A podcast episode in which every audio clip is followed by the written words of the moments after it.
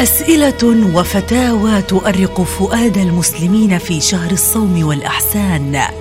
أجاب عنها أهل العلم والشريعة لتدخل على فؤادهم اليقين والاطمئنان.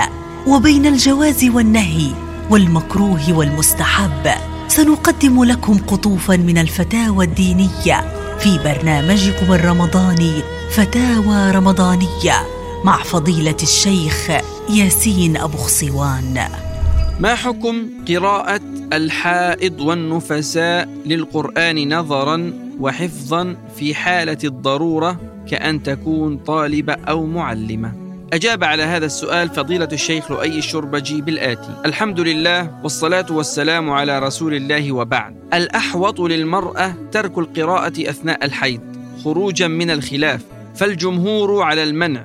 وجوزه طائفة من أهل العلم. فالذي يظهر أن المرأة إذا احتاجت أو اضطرت لذلك فلا حرج إن شاء الله مع مراعاة عدم مس المصحف ولا حرج من استخدام الجوال في القراءة. والله أعلم.